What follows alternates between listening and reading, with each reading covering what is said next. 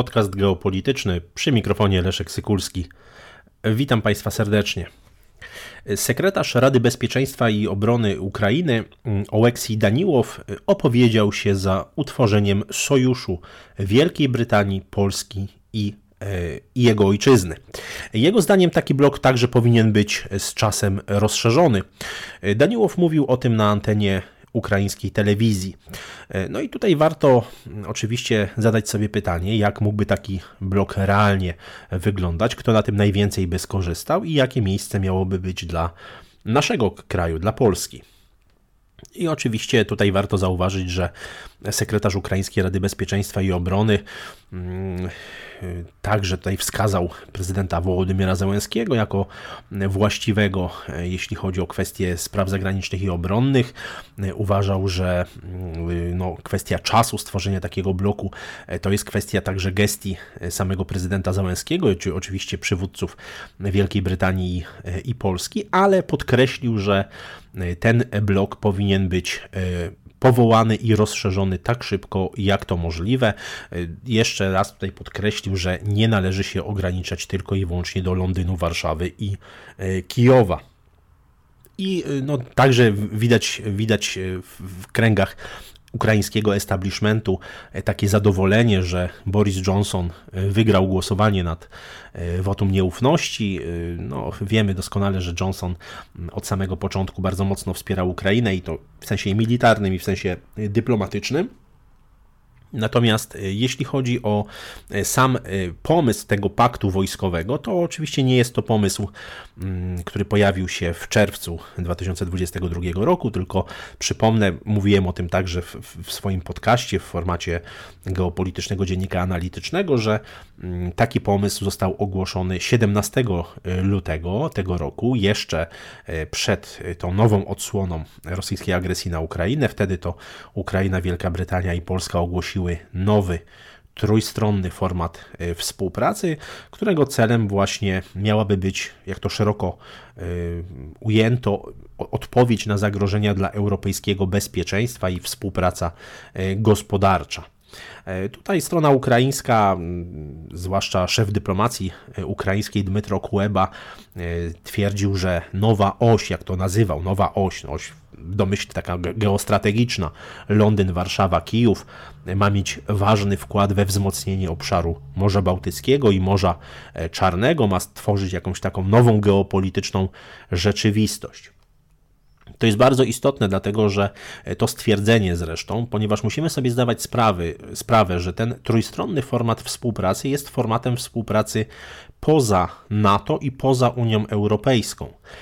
Ukraina i Wielka Brytania nie są członkami Unii Europejskiej, Ukraina nie jest członkiem NATO, jest, tworzy się jakaś forma alternatywnego sojuszu, jakaś forma alternatywnego formatu współpracy. E, to jest bardzo, e, bardzo interesujące i na tej kanwie zresztą e, powstało także sporo różnego rodzaju niedopowiedzeń, różnego rodzaju pomysłów, które pojawiły się w przestrzeni medialnej, a niewątpliwie takim pomysłem jest pomysł tak zwanej Unii Polsko-Ukraińskiej. I moim zdaniem ten pomysł Unii Polsko-Ukraińskiej do niedawna był o swego rodzaju takim przerysowaniem. Starano się jakoś tak hiperbolizować, bardzo mocno wyolbrzymiać, przerysowywać słowa niektórych polityków, no między innymi prezydenta Wołodymyra Zełenskiego, mm, jego wypowiedź z 11 marca, kiedy e, mówił, że Polska i Ukraina stworzyły coś, co tutaj cytuję, być może na razie nieformalny, ale jest to sojusz, który wyrasta z realiów, a nie napisany na papierze. Jest to sojusz, który wychodzi z ciepła naszych serc, a nie ze słów polityków na szczytach. E, razem jest nas 90 e, milionów, razem możemy wszystko, jest to historyczna misja Polski i Ukrainy itd., tak itd. Tak Koniec cytatu. Oczywiście pomijam jakby kwestię e, propagandy, propagandowego użycia tej tej liczby, liczby mieszkańców takiego, takiego właśnie tworu polsko-ukraińskiego. 90 milionów to zdecydowanie jest przesadzone, biorąc pod uwagę fakt, że Ukraina nie kontroluje całkiem sporej części swojego kraju, to, to, jest, jest, to jest to zdecydowanie mniej niż, niż 80, 80 milionów, ale jakby formalnie to byłoby 82 tak na papierze. Natomiast y, wiemy też, że w, w, kwietniu w tej polskiej przestrzeni y, informacyjnej, w polskiej przestrzeni medialnej mm, pojawiła się y, taka, taka interpretacja tej wypowiedzi, no właśnie przypisująca prezydentowi Ukrainy wezwanie do tworzenia Unii Polsko, polsko-ukraińskiej. Mm, I to także pojawiło się w kontekście siódmego Europejskiego Kongresu Samorządów. Tam no, w takiej oficjalnie, oficjalnej oficjalnej, można powiedzieć, komunikacie, które podała Polska Agencja Prasowa, ale to był komunikat zamówiony, to była informacja sponsorowana, pojawiło się właśnie takie, e, takie pojęcie właśnie Polskiej, Unii Polsko, e, Polsko-Ukraińskiej, ale jeżeli rzeczywiście tam zrobiono wywiady z, z uczestnikami, między innymi z, z prezesem PSR-u, Kosi, panem Kosiniakiem Kamyszem, to okazało się, że taki pomysł tam nie padł, padły pomysły zaciśnienia współpracy, zaciśnienia, no można powiedzieć, y, tych, tych pól y, kooperacji między Polską a, e, Polską a Ukrainą.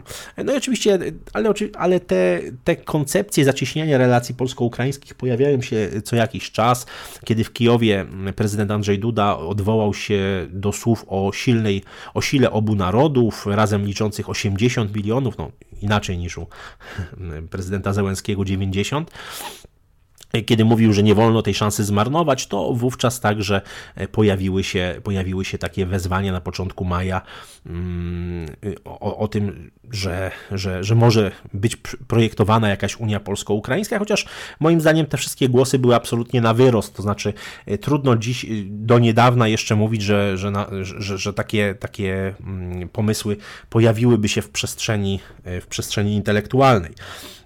Natomiast y, biorąc pod uwagę fakt, że pojawia się co jakiś czas taka, y, taka idea stworzenia jakiegoś nowego traktatu polsko-ukraińskiego, e, na przykład na wzór traktatu elizejskiego z 1963 roku pomiędzy Francją a Niemcami, no to myślę, że warto, e, warto zadać sobie takie pytanie, jak mogłoby to wyglądać, jakie byłyby tego skutki.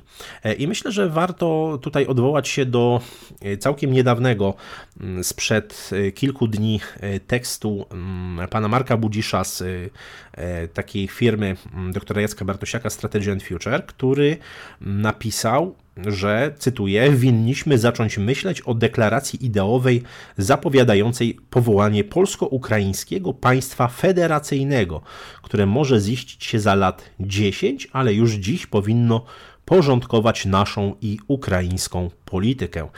Koniec, koniec cytatu. To tekst, który ukazał się e, na portalu w polityce.pl.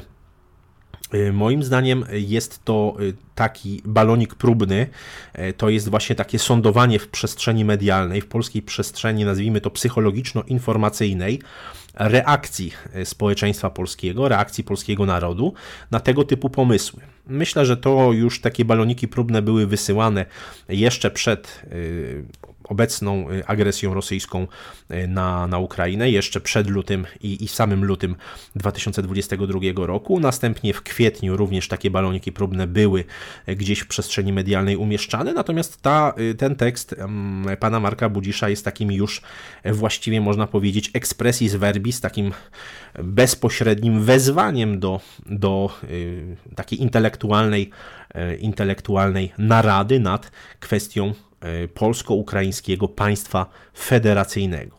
E, w mojej ocenie, szanowni państwo, e, tego typu państwo byłoby niezwykle niekorzystne dla narodu polskiego, niezwykle niekorzystne dla polskiej suwerenności.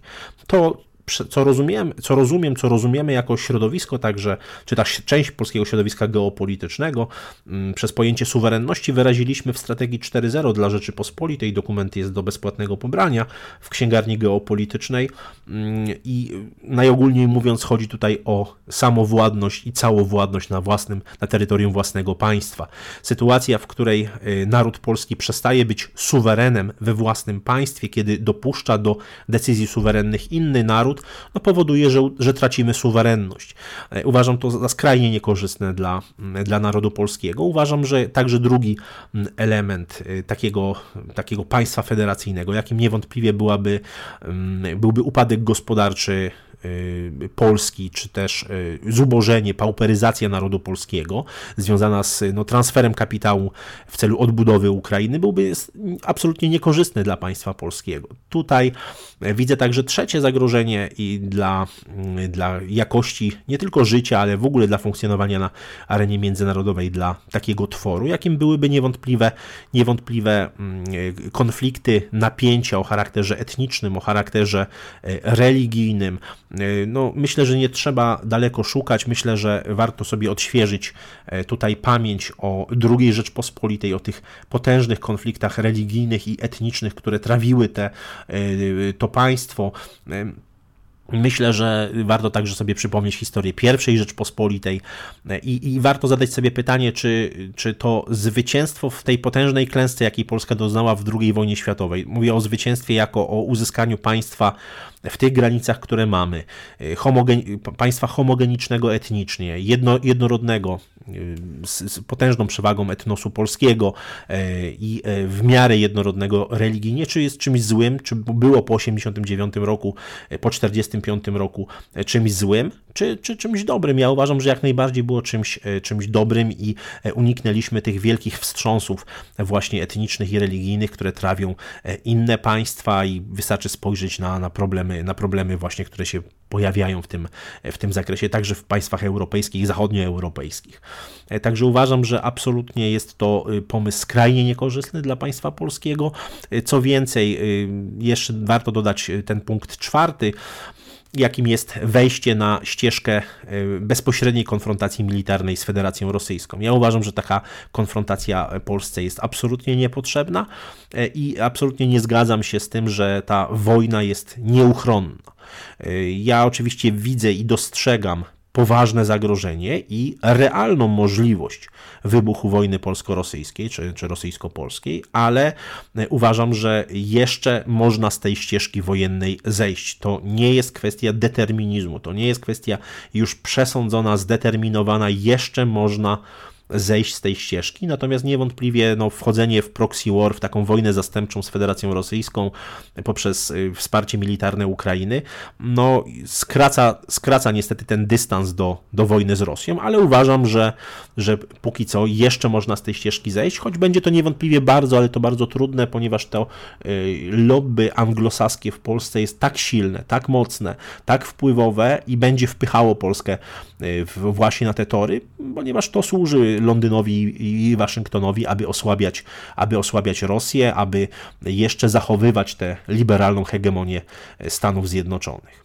Ale nie idźmy tą drogą. Dziękuję Państwu za uwagę.